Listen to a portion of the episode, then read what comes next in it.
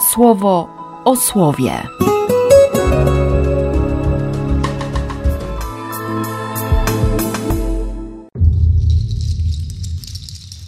Czternasty listopada, poniedziałek.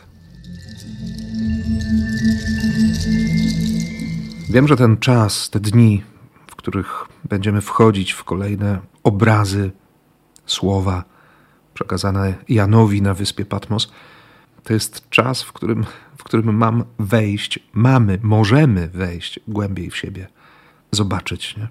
zobaczyć serce, zobaczyć to serce, które, które potrzebuje ciągle nawrócenia. Widzę, że z wytrwałością stoisz przy mnie.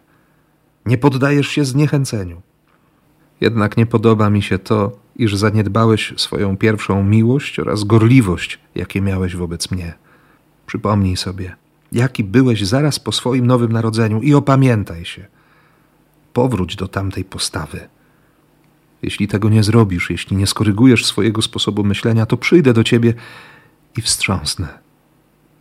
Znam ciebie. Znam twój trud i twoją stałość. Znam. To słowo znać u świętego Jana jest czymś więcej.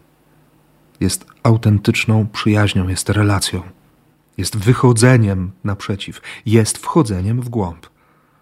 Wtedy się może wyrwać ten jęk człowieka spod Irycha. Jezusie, synu Dawida, zlituj się nade mną.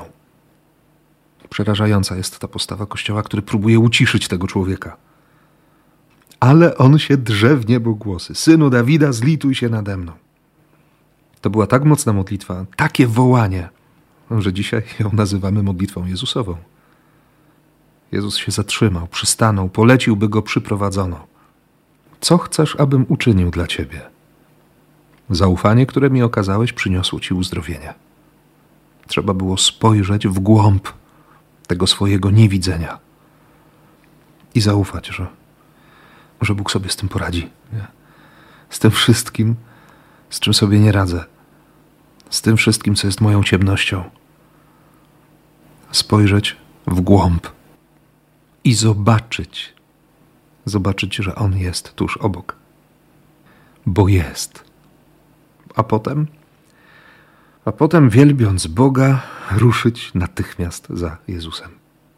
Życzę Ci tego z całego serca i błogosławię w imię Ojca i Syna i Ducha Świętego.